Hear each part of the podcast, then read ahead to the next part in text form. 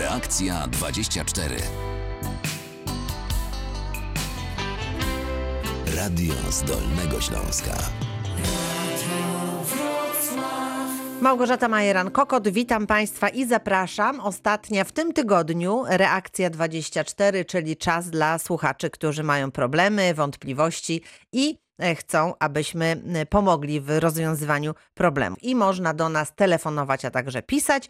E, Zachęcam 71 391 00 00 to jest nasz numer telefonu, a także nasz adres mailowy reakcja24 małpa radiowroclaw.pl i oczywiście przypominam, że e, najlepiej szybko się decydować, bo pod koniec programu e, zdarza się, że jest już ciasno. E, Bardzo też Państwa proszę, jeżeli będą pytania mailowe, to proszę w treści napisać prawo budowlane, wtedy łatwiej nam porządkować te wszystkie sprawy, które nam Państwo powierzacie. Różne tematy, ale dzisiaj tematem przewodnim e, naszego programu będzie prawo budowlane, a razem z nami jest dziś pan inżynier e, Piotr Zwoździa, który jest członkiem Dolnośląskiej Okręgowej Izby Inżynierów Budownictwa. Dzień dobry, witam panie inżynierze. Dzień dobry Państwu, dzień dobry Pani. E, I za chwilę e, przejdziemy do e, prawa budowlanego. Będziemy rozmawiać o tych pytaniach, które też Państwo w czasie naszego poprzedniego spotkania zadawali. M, Ale rozpocznę nasze spotkanie od sprawy, którą powierzyła nam słuchaczka. Przenosimy się do Oławy, ponieważ tam mieszkanka, a właściwie córka seniorki zgłosiła taki problem. Chciała zrobić zakupy w godzinach przeznaczonych dla seniorów. N- Niestety to się nie udało. Dlaczego? O szczegółach opowie nam Malwina Gadawa, która tą sprawą się zajęła. Dzień dobry. Przypomnijmy, że godziny dla seniorów, czyli dla osób powyżej 60 roku życia, obowiązują od poniedziałku do piątku od godziny 10 do 12. Nasza słuchaczka spełnia te kryteria i chciała zrobić zakupy w Kauflandzie wspólnie z wnukiem, którym opiekuje się na co dzień. Problem jednak w tym, że wyproszono ją ze sklepu. Obsługa poinformowała, że w godzinach dla seniorów zakupy mogą robić tylko osoby starsze, więc nie może wejść do sklepu z wnukiem. Oławianka żali się, że taka sytuacja spotkała ją tylko w tym sklepie. Nie mamy jednak dla niej dobrej informacji. Biuro prasowe sieci Kaufland potwierdza to, co seniorka już od pracowników sklepu usłyszała. Zakupy w godzinach dla seniorów, nie dla seniora z wnukiem. Sieć handlowa podkreśla, że nie będzie stosować żadnych wyjątków od rozporządzenia. Zapewniamy, że bezpieczeństwo pracowników oraz klientów jest dla nas priorytetem, informuje Karina Gali, reprezentująca placówkę handlową. Bardzo dziękuję, Malwina Gadawa. E, Cóż powiedzieć, proszę Państwa, no znów znalazła się jakaś nadgorliwa osoba, czy nawet nadgorliwa firma, która tak interpretuje przepisy. Myślę, że nikomu nic by się nie stało, gdyby pani z e, wnukiem weszła do sklepu i kupiła podstawowe produkty. E, No ale tak się nie stało. Sieć w ten sposób ustosunkowała się do naszego pytania i do tutaj wątpliwości naszej słuchaczki. Nie pozostaje mi nic innego, jak ewentualnie zaproponować, żeby po prostu zmienić sklep i, m, i wtedy może bez e, żadnych problemów uda się zrobić zakupy. M, To była m, relacja z załatwienia problemu, o którym powiedziała nam nasza słuchaczka, a teraz powracamy do prawa budowlanego. Panie inżynierze, co udało się ustalić po naszym poprzednim programie? Jakie były pytania, do, które czekały na odpowiedź? Z pytań były dwa pytania, obydwa zbieżne, gdyż obydwa dotyczyły obiektów, budynków do 35 m2 i w jakim wypadku i gdzie, e, kiedy możemy je e, budować i jakie wymagania musimy e, spełniać. E, I po kolei dla pani Sylwii e, z Wrocławia, która e, pytała o to, że chce wybudować e, altankę, typową altankę ogrodową, e, która nie będzie trwale związana z gruntem. E, Tu artykuł e, 29 prawa budowlanego, e, punkt 2, podpunkt numer 3 mówi o tym, że tak, tego rodzaju e, obiekty możemy e, postawić. Ja przytoczę ten artykuł e, dwukrotnie tutaj, w jednym wypadku to jest wolno stojących antan, e, alten e, o powierzchni zabudowy do 35 metra, e, metrów kwadratowych, przy czym łączna liczba tych obiektów na działce nie może przekraczać dwóch na każde 500 metrów powierzchni Mhm. działki. Mhm. I drugi podpunkt, który dotyczy takich altan ustawianych w rodzinnych ogrodach działkowych. Mhm. I tu e, nie wymaga e, pozwolenia na budowę e, oraz e, zgłoszenia. Ale jeśli chodzi o tą e, pierwszą, pierwszy punkt przywołany, to ponieważ dotyczy to obiektów, e, e, obiektów wolno stojących e, altan, natomiast jeśli chodzi o budynki, Mhm. to te budynki mają jeszcze e, takie obostrzenia, że jeśli one są na działce e, rolnej, e, w której jest e, wydzielona, istnieje działka tak zwana siedliskowa, to taki budynek parterowy gospodarczy o powierzchni zabudowy do 35 m2 przy rozpiętości konstrukcji nie większej niż 4,80 możemy bez pozwolenia na budowę rozkoszenia budować. Mhm. Natomiast jeśli to są e, przypadki, m, kiedy chcemy budować e, to przy e, budynku jednorodzinnym, już nie na ogródkach działkowych, nie przy działce siedliskowej, to wymaga to jednak zgłoszenia. Nie ma potrzeby uzyskiwania decyzji o pozwolenie na budowę, lecz e, wymaga to zgłoszenia i trzeba spełnić e, wtedy warunki zgłoszenia, czyli podać wszystkie e, dane związane z budynkiem, najlepiej jakiś mały projekt tej altanki, e, który pozwoli określić i wtedy musimy kierować już ten wniosek do e, e, e, administracji e, architektoniczno-budowlanej. Czyli można E, w ten sposób to e, też określić, że wszystko zależy od tego, gdzie chcemy ten, e, Tak prawda? To co, istotne, jaki, tak, tych- co za grunt to będzie. punktów Mhm. mamy dosyć sporo, e, które odwołują się do konkretnych sytuacji. Mhm. I to musimy brać pod uwagę. Natomiast dla pana Piotra, który pytał, gdzie ma znaleźć, jakie to e, e, dokumenty i co się dzieje z tematem, jeśli on chciałby stawiać budynek o powierzchni 35 metrów kwadratowych, do 35 metrów kwadratowych, to mm, ja odsyłam pana, bo pan o to prosił, do artykułu 29 prawa budowlanego i do artykułu 30, bo one są trochę powiązane ze sobą. I tam znajdzie pan e, e, wyjaśnienie dla e, swojego pytania. A moglibyśmy dla tych słuchaczy, którzy być może nie y, sięgają do prawa budowlanego, powiedzieć na y, co, y, jakie są zapisy w tych tutaj paragrafach, o których pan powiedział. No więc paragraf, artykuł 25, bo tu nie ma paragrafu. A, są artykuł artykuły. 25, dobrze? Tak, Mhm, artykuł mhm. 25 mówi, że nie wymaga pozwolenia, e, nie wymaga decyzji po, o pozwoleniu na budowę, natomiast wymaga zgłoszenia. Budynek wolno stojący, e, parterowy, e, który e, jest o powierzchni do e, 35 metrów kwadratowych, który jest stawiany na e, działce budowlanej. Mhm. E, nie, e, nie wymaga też tych samych mm, zasad, czyli nie wymaga uzyskania decyzji, ale wymaga zgłoszenia. Czyli na E, zgłoszenie Wymagają tak. parterowe Mhm. budynki gospodarcze, garaże i wiaty o powierzchni zabudowy do 35 metrów kwadratowych.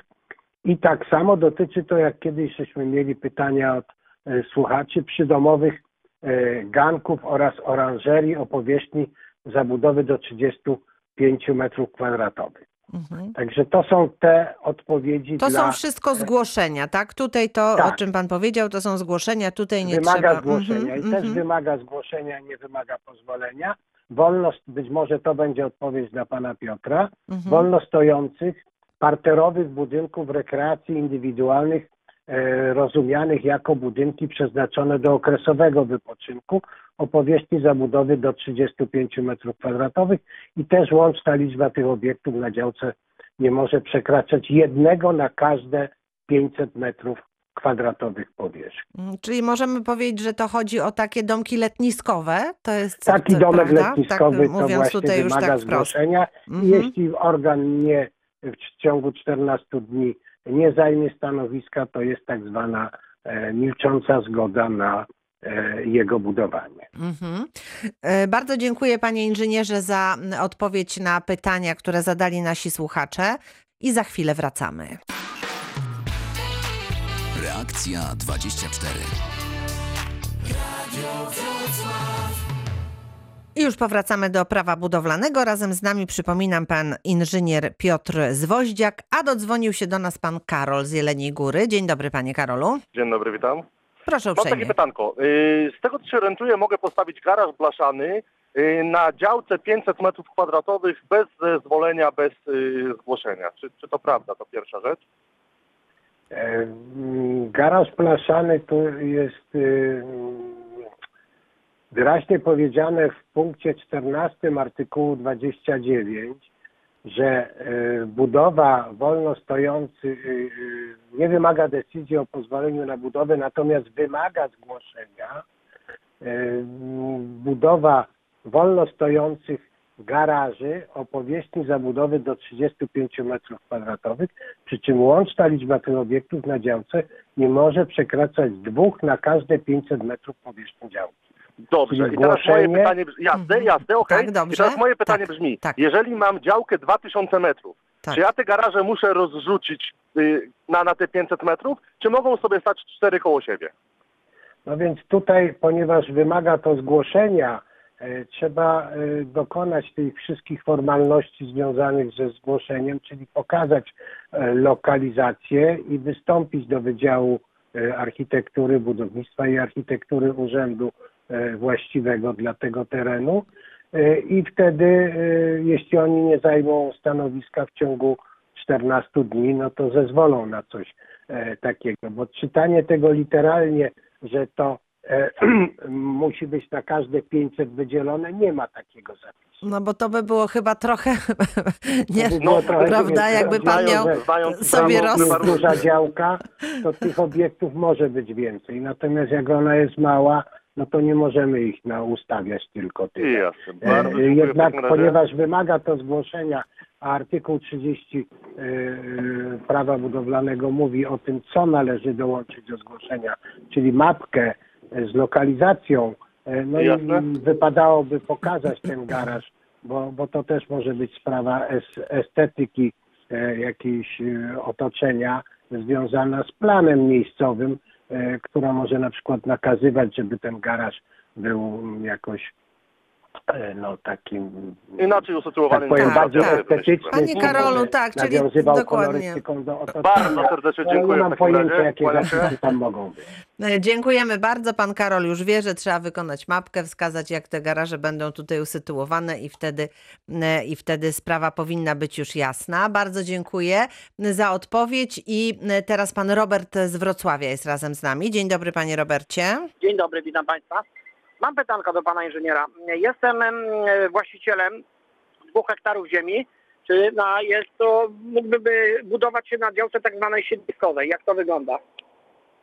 No, jeśli ma pan dwa hektary ziemi i e, To jest jest trzecia klasa, możliwość... przepraszam, że przerwałem. Trzecia klasa. Trzecia klasa, dwa hektary ziemi, trzecia klasa. Mhm. Oj, to jak tu jest z klasami bonitacyjnymi e, gruntów rolnych, to e, nie odpowiem panu tak na 100%, ale jeśli działka, e, jeśli ta pańska działka, e, te dwa, te dwa hektary e, są działką siedliskową, to ma pan prawo wydzielić siedlisko. Czyli jak dostanę z, pozwolenie z gminy, warunki zabudowy, to mogę się budować, tak? Tak jest.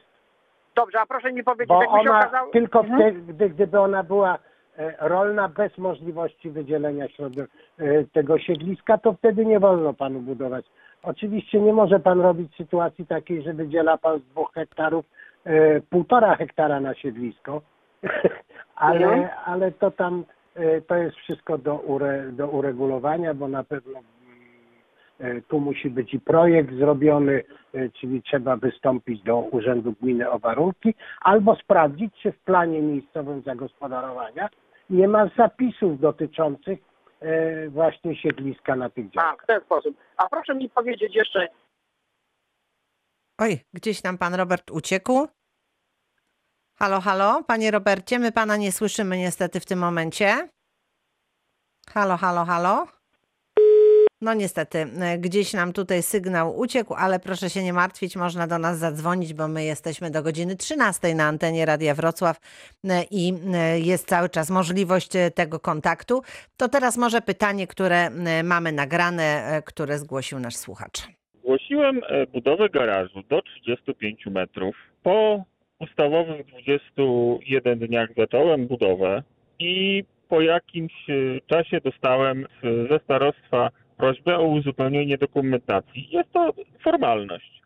Natomiast w tej decyzji o uzupełnieniu dokumentacji e, wystąpiło coś takiego, że muszę ws- wskazać nowy termin budowy, czyli muszę przenieść e, początek budowy jeszcze o 21 dni, gdzie już konstrukcja tego garażu stoi.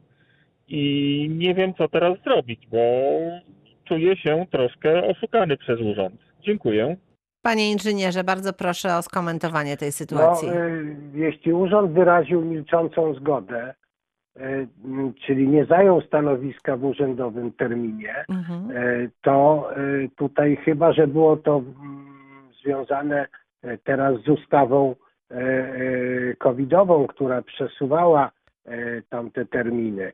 I jeśli to podchodzi pod ustawę covidową, to niestety, ale y, urząd nie ma wtedy w okresie covidowym, kiedy pracownicy pracowali zdalnie, kiedy były, urzędy były niektóre wyłączone, bo niektóre pracowały, niektóre były wyłączone, same się wyłączały ze względu na zbyt małą ilość pracowników, no, z różnych powodów, to w tym układzie e, e, powinien Pan jednak spełnić te warunki, uzupełnić i podać im nową datę, natomiast to, że Pan rozpoczął, e, e, nie powinno być e, e, nie powinno być żadnym problemem. Mhm.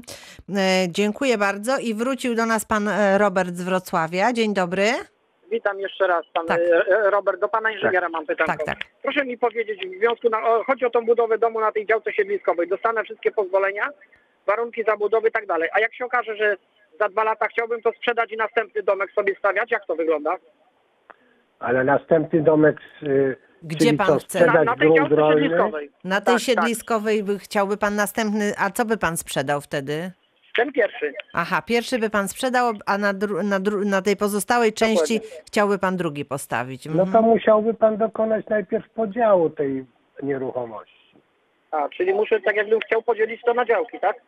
Tak, to wtedy musi Pan już występować o, od, o odrolnienie, jak Pan chce postawić działki. Natomiast być, być może, jeśli w planie nie ma takiego zapisu ograniczającego, gdyby Pan podzielił to na dwie działki po hektarze, to Mhm. wtedy na każdej z nich można by e, wybudować, ale to trzeba sprawdzić w planie miejscowym zagospodarowania. Czyli miejscowy plan zagospodarowania przestrzennego, tak? To jest po zawsze, to jest zawsze podstawa. To jest zawsze pierwszy krok. powinno Się, to jest dostępne wszystko na stronach internetowych zawsze, więc to najlepiej jest przeczytać sobie e, i definicje tam, i warunki, i wtedy dopiero podejmować decyzję.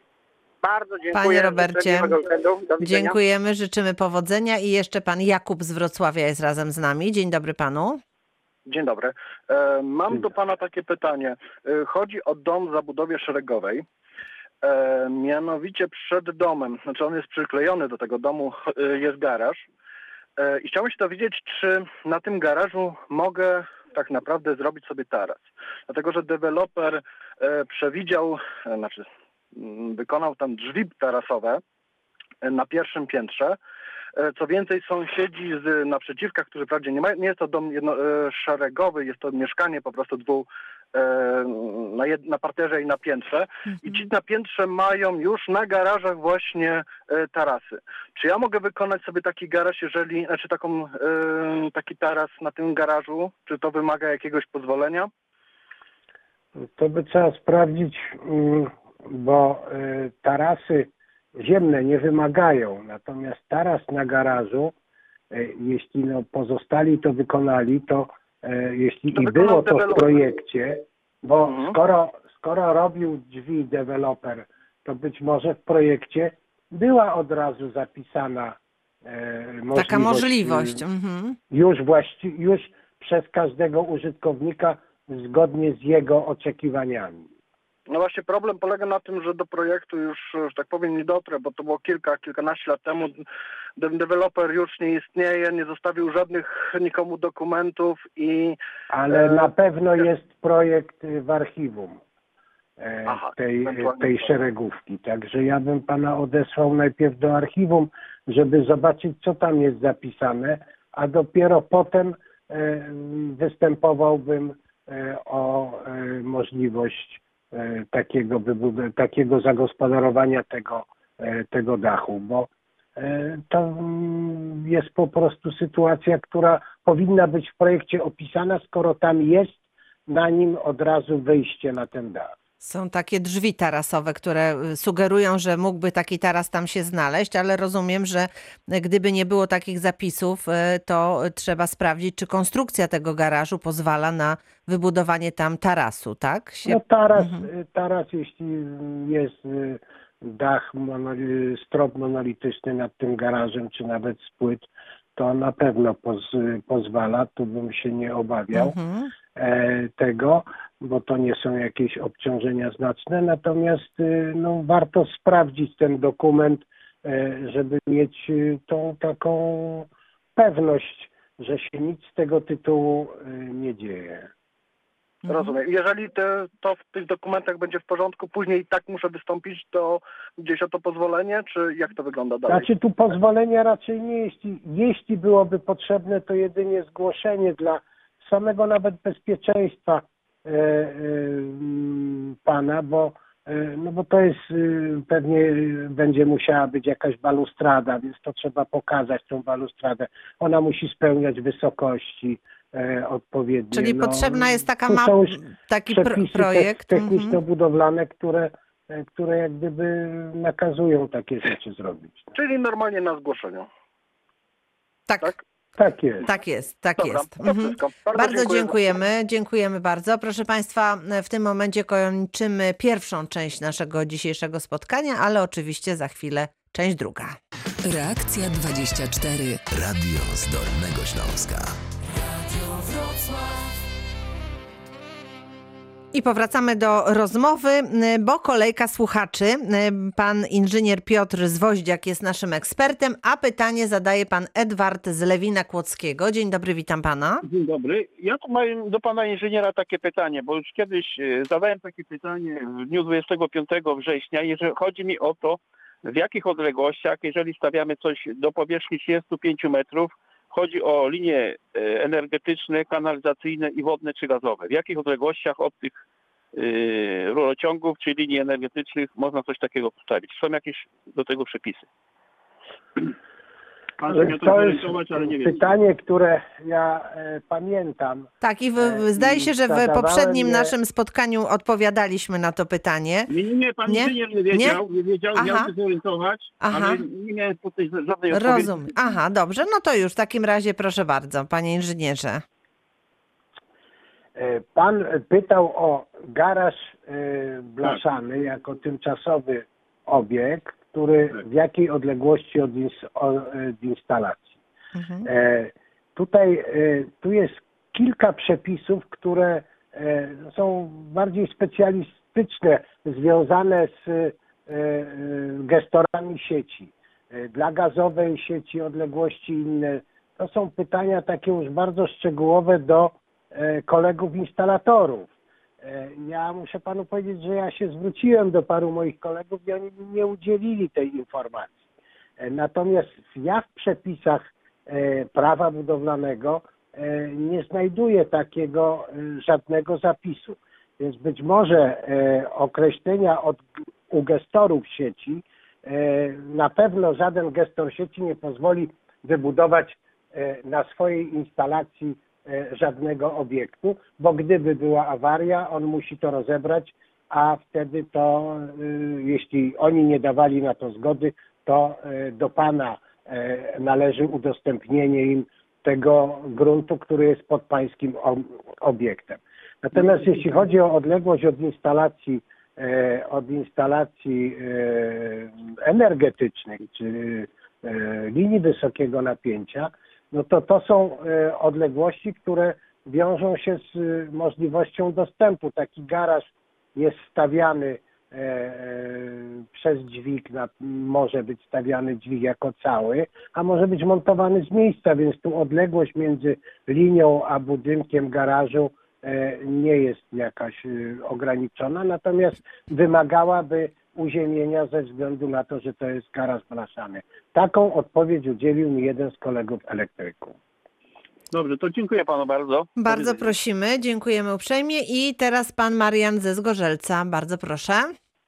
E, Dzień dobry, ja mam takie pytanie do pana inżyniera, E, bo to krótka historia. E, Sześć lat temu, no siedem prawie, e, sąsiad dokonał, no, nazwijmy samowoli budowlanej, która została uznana przez, po, po dwóch i pół roku przez inspektorat, po, po walce w sumie z inspektoratem, bo, bo nakazał inwestycje jako, jako pracę naprawcze. Zostało to odwołane przez e, wrocławski, no wojewódzki inspektorat. No ale w tym czasie inwestycja powstała. Inspektorat nic z tym nie robił, po, pozwolił na powstanie. Potem to nic z tym nie robił, no i było to użytkowane. W końcu po bojach dwójpółletnich żeśmy uzyskali decyzję o przywróceniu obiektu do stanu poprzedniego. W międzyczasie zmieniła się pani inspektor, która prowadziła sprawę i uznała odłączenie, samo odłączenie pieca, a, a te wszystkie inwestycje na częściach wspólnych zo- pozostały.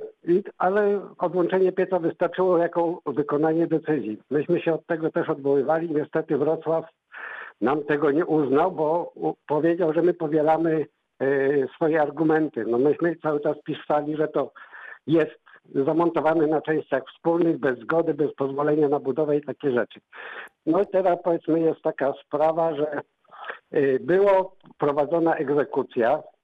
Po pół, mniej więcej już było upomnienie, miało być nałożone kara grzywny. Po pół roku sąsiad napisał odwołanie, inspektorat wstrzymał egzekucję i nic nie robił, no też niemalże pół roku. W tym czasie znowu powróciła pani inspektor, która prowadziła tą sprawę y, pierwsza, no i a jeszcze w międzyczasie próbowano obarczyć nas stanem technicznym tego komina, bo to było naruszenie komina, wentylacja y, powstała zewnętrzna na częściach wspólnych. Próbowano nas, współwłaścicieli budynku, obarczyć stanem technicznym. Powróciła pani inspektor, która prowadziła sprawę, umorzyła y, sprawę no, wobec współwłaścicieli. No i rozpoczęła się drugi raz egzekucja do, do tego pana, który to wykonał. I teraz y, były te dwa upomnienia w międzyczasie, bo, bo no, stwierdzono Panie Marianie, jakie jest, tak, jakie jest pana pytanie, bardzo proszę. Tak, tak, już, już, kończę. I Mhm. teraz y, myśmy napisali, bo, bo dostał znowu karę grzywny, teraz już dostał pismo, postanowienie, ale się od niego odwołał. Myśmy napisali w międzyczasie, w tym samym czasie do Wrocławia o, o wyciągnięcie konsekwencji i żądanie usunięcia tych wszystkiego na częściach wspólnych. Wrocław napisał, że nie jesteśmy już stroną, ja to rozumiem, bo teraz jest stroną inspektorat i wykonawca. I teraz my chcąc się dowiedzieć jako współwłaściciele, kiedy to będzie, bo, bo dalej to już trzy lata decyzja jest prawomocna, nic nie jest robione. I teraz my próbujemy się dowiedzieć, bo jest to na częściach wspólnych, kiedy to będzie zrobione, kiedy to będzie wyegzekwowane. Inspektorat nam odmawia wszelkich informacji, bo nie jesteśmy w sprawie. Co w związku z tym możemy zrobić? Gdzie się dowiedzieć, tak? Gdzie, Tak, gdzie tak. sprawdzić, jaki jest w tej chwili ten stan? Panie inżynierze, co pan podpowie naszemu słuchaczowi? No, sytuacja jest taka, widać cały czas. kuriozalna. E, tak, taka lekko kuriozalna, no bo e, e, raz jest decyzja, potem jej nie ma, potem jest odwołanie, potem jest znowu decyzja i teraz no, w świetle prawa budowlanego to tu się nie da nic powiedzieć tak bez, e, bezpośrednio, ale zwyczajowo, ponieważ Państwo żeście jednak e, e, byli uczestnikiem tego postępowania w jakiś Mhm, sposób tak. e, w pewnych, w pewnych momentach, no ja bym się jednak zwrócił e, o informację z prośbą o informację, bo do takiego czegoś, do informacji Państwo macie prawo. No, no, E, tak, tak mi się wydaje, Natomiast że zrobiłbym że to jednak Mhm. e, po konsultacji z prawnikiem, bo tu są, Mhm. chyba jest tyle zawiłości prawa, być może są jakieś naruszenia, e, o które można by się oprzeć, ale to już by musiał robić prawnik, bo tu już, tu już wchodzimy w kodeks postępowania cywilnego, w administracyjny. Mhm. To już jest zbyt dużo Tak. e, jak dla mnie budowlańca. A kogo w tej chwili należy zapytać? Czy to już jest na, eta- na e, etapie wojewódzkim, wojewódzki inspektor nadzoru budowlanego, czy, czy gdzie, gdzie by pan... Nie, nie. Wo- wo- Wojewódzki to przekazał wykonanie decyzji do, do Zgorzelca i to Zgorzelecki inspektorat I to Zgorzelecki, bo, tak? Tak, bo, bo to Aha. Zgorzelecki Dobrze, panie Marianie, Tak, ja mam tylko, dla pana taką propozycję. Tak, Nie panie wynika. Marianie, Mhm. proszę uprzejmie mnie posłuchać chwilkę. Mhm, tak. E, Proszę poza anteną zostawić swój numer telefonu. Postaramy się skontaktować z Mhm. inspektoratem i dowiedzieć się, na jakim etapie jest tutaj ta sprawa i być może uda nam się to wyjaśnić. Dobrze? Wie pani, ja już tam się kontaktowałem tyle razy, próbowaliśmy. No, Panie tam Marianie, proszę pozwolić, że reporterzy Radia Mhm. Wrocław będą działać w pana interesie. Dobrze? To znaczy, je, No. jeżeli można, to prosiłbym, żeby zadziałali, ale, ale no, ja, ja już dziękuję. No jest pan, jest pan człowiekiem małej wiary, panie Marianie, a nie wie pan, co potrafią. Panie Marianie, a teraz ja mówię, dobra? Tak, tak, tak. Nie wie pan, co potrafią reporterzy Radia Wrocław, więc niech pan uprzejmie spróbuje jeszcze trochę mieć dla nas e, tego zaufania. Poza anteną numer, bardzo panu dziękuję i już słuchamy pana Krzysztofa z Legnicy. Dzień dobry, witam. Dzień dobry. Ja mam takie pytanie, bo chyba dobrze dzwonię, bo chodzi mi o, chcę postawić domek bez pozwolenia Mhm. i z jakiej odległości, jak mam na działce, do sąsiada powinien stać? Więc odległości są wypisane, odpowiadam panu, są wypisane w e, rozporządzeniu e, o warunkach technicznych, jakim powinny od, odpowiadać budynki ich usytuowanie. Zgodnie z artykułem 29 mm, e, prawa budowlanego e, nie wymaga decyzji o pozwoleniu na budowę, lecz wymaga zgłoszenia budowa wolno stojących budynków mieszkalnych jednorodzinnych, których obszar oddziaływania mieści się w całości na działce lub działkach, na których zostały e, projektowane. Dlatego jest tu mowa o działkach, ponieważ to może być e, szeregówka czy też bliźniak. Dotyczy to tak samo. I tu przepisy artykułu 30 mówią, jakie dokumenty pan e, musi złożyć. Ale Czyli odległości, panie inżynierze, nie Y, usłyszałam. a chodzi mi odległość do. Odległości, tak. 3 metry, kiedy nie ma otworu e, w okiennych ani drzwiowych, 4, kiedy są otwory okienne albo drzwiowe. Ale i tak pan musi e, pokazać ten budynek i musi pan e, e, musi panu to e, ten projekt zagospodarowania e, tejże działki e, zrobić osoba uprawniona. Rozumiem. I ona tutaj wszystko będzie wiedziała, czyli trzeba się jednak zwrócić do projektanta, e, żeby mm, pokazać usytuowanie tego budynku i to, co No. wymaga artykuł 30. Mhm. Czyli po prostu chciałem wiedzieć te odległości, jakie jest. Tak? 3 Tak. i 4 metry, tak jest. Tak. W zależności od Trzy, tego, kiedy czy nie są ma otwory, otworów, czy nie cztery, ma. To Mhm. się nie zmieniło w przepisie, to istnieje od wielu, wielu lat. Rozumiem. Także dziękuję bardzo za informację. Dziękujemy uprzejmie. Do. E, Do miłego usłyszenia. Pozdrawiamy i zachęcamy Państwa. Jeszcze 16 minut pozostało do godziny 13, a zatem e, bardzo proszę telefonować i e, zadawać pytania. A my teraz na moment zmienimy temat, ponieważ e, jest odpowiedź e, na pytanie, które przysłała do nas e, słuchaczka. Pani Urszula napisała mail, w którym pisze, że każdego roku odbywają się przeglądy techniczne gazu i kratek wentylacyjnych, kuchni w łazience w mieszkaniach należących do spółdzielni mieszkaniowych. No ale właśnie w wzrost zachorowań COVID-19. Jeden kominiarz sprawdza kratki wentylacyjne jednego dnia w 150 mieszkaniach. Czy nie, powinny, nie powinien być zmieniony termin wykonania przeglądu technicznego, aby nie narażać mieszkańców na zakażenie wirusem, pyta nasza słuchaczka.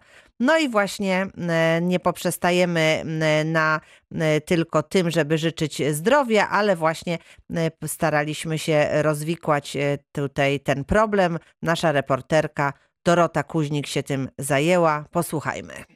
Faktycznie przeglądy muszą być wykonywane raz w roku i realizuje się to zwykle na wiosnę. Tak miało być również w tym roku, natomiast w związku z sytuacją epidemiczną przesunięto przeglądy na jesień, mówi Ilona Buczkowska z wrocławskich mieszkań. Przeglądy kominiarskie to są to przeglądy tak podobnie jak i gazowe, które wykonywane są i wynikają z przepisów prawa budowlanego, więc jakby są obowiązkowe co roku.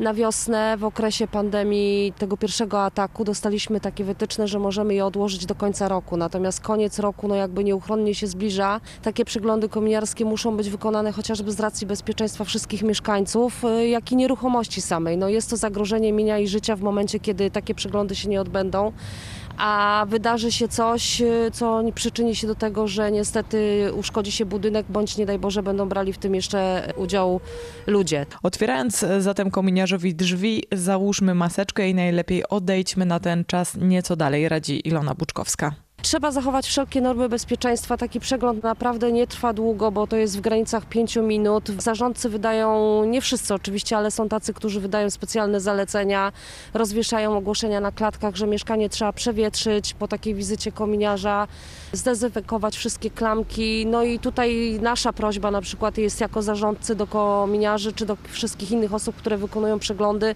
żeby jednak nie naciskać na podpis na protokołach. Wpisujemy imię i nazwisko, które podaje nam e, właściciel czy lokator, który znajduje się w budynku. Wpisujemy z imienia i z nazwiska i potwierdzając w ten sposób firma robi to sama, nie przekazując tego długopisu. To też jest jakaś forma ostrożności. Same przeglądy muszą być wykonane z racji przede wszystkim bezpieczeństwa mieszkańców. Mieszkaniec może odmówić wpuszczenia kominiarza? Oczywiście, jak najbardziej może odmówić, chociaż nie powinien tego robić, absolutnie nie powinien tego robić, ale w momencie, kiedy się to dzieje, no to jakby przyjmuje odpowiedzialność na siebie, nie wpuszczając, tym bardziej, że firmy kominiarskie praktykują coś takiego, że te przeglądy odbywają się w różnych godzinach, bardzo często próbują się dostać do mieszkań dwukrotnie, trzykrotnie.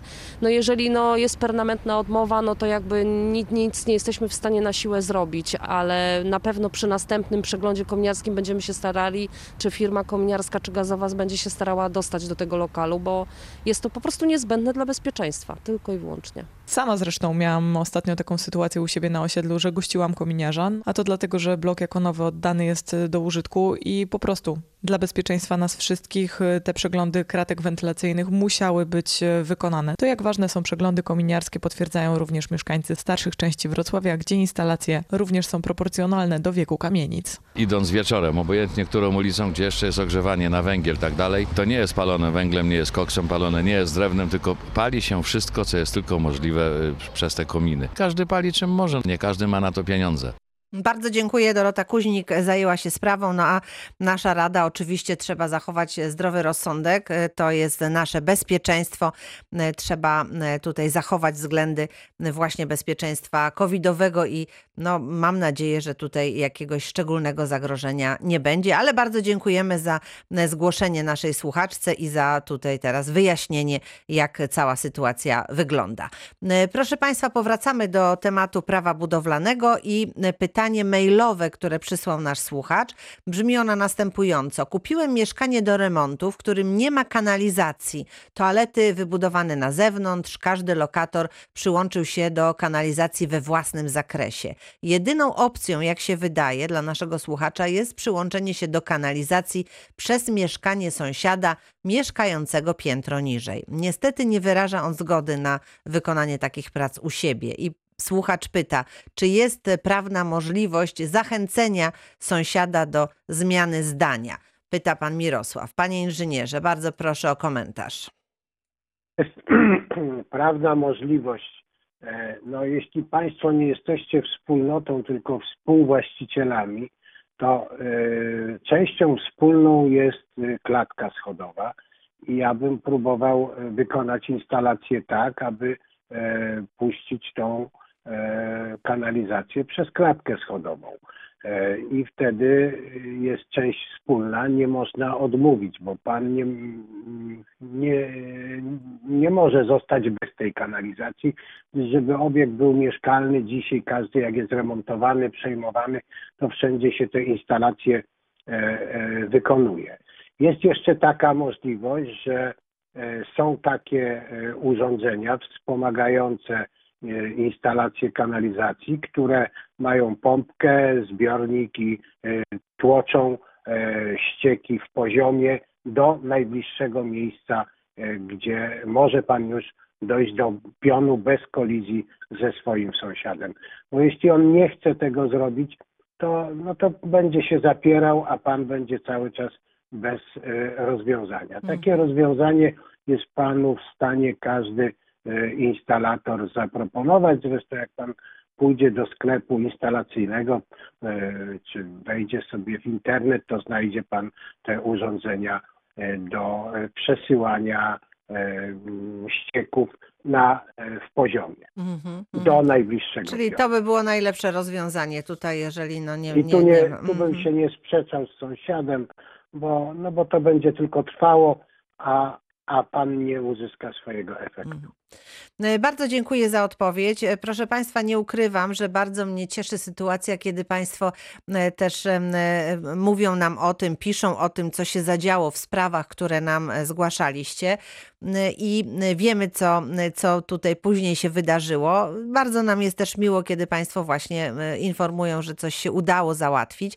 Tym razem jest informacja e, od naszej słuchaczki, pani Diany, że sprawa jest załatwiona. To co prawda nie stało się za naszym pośrednictwem, ale tutaj u nas na antenie pani Diana zgłaszała problem e, taki oto, iż złożyła wniosek o dofinansowanie w ramach programu Mój Prąd. No i e, oczekiwanie na jakiekolwiek informacje trwały bardzo długo, 9 miesięcy i nic e, tutaj ani dodzwonić się, ani odpowiedzi na maile. E, Prosiliśmy, właściwie zawsze Państwa prosimy o trochę cierpliwości, bo sytuacja jest trudna, ale otrzymałam właśnie informację od pani Diany, że problem, który zgłaszała jest nieaktualny, ponieważ skontaktował się z panią pracownik Narodowego Funduszu Ochrony Środowiska i Gospodarki Wodnej, no i już wiadomo, że wniosek jest w toku i sprawa będzie załatwiona, także bardzo się cieszę. Troszkę cierpliwości czasami nam potrzeba, chociaż no wiadomo, że jeżeli coś się dzieje niedobrego, to też dobrze jest zadziałać, żeby może gdzieś komuś troszeczkę przypomnieć o sprawie, która nas dotyczy. Jeszcze jedno pytanie e, od pana Krzysztofa. Mam postawiony dom na działce siedliskowej, ogrodzone 30 arów. Czy muszę gdzieś zgłaszać budowę ganku m, e, o zadaszenie? To jest em, taka powierzchnia e, 6 na 6 metra bieżącego. Czy pan inżynier jest z nami? Halo, halo, halo? Niestety rozłączył się pan inżynier, e, straciliśmy połączenie, ale proszę państwa, m, to już jest w zasadzie prawie koniec naszego dzisiejszego spotkania. W związku z tym bardzo dziękuję panu inżynierowi. Jeżeli są pytania, to bardzo proszę e, do nas telefonować. Już w tej chwili można telefonować. Te pytania nagra nasza automatyczna sekretarka i ja je zadam naszemu gościowi w ciągu najbliższych dni albo przy okazji następnego programu. Mogą Państwo do nas także pisać. Wszystko trafia i jest archiwizowane, wszystkie sprawy, z którymi Państwo się do nas zgłaszacie.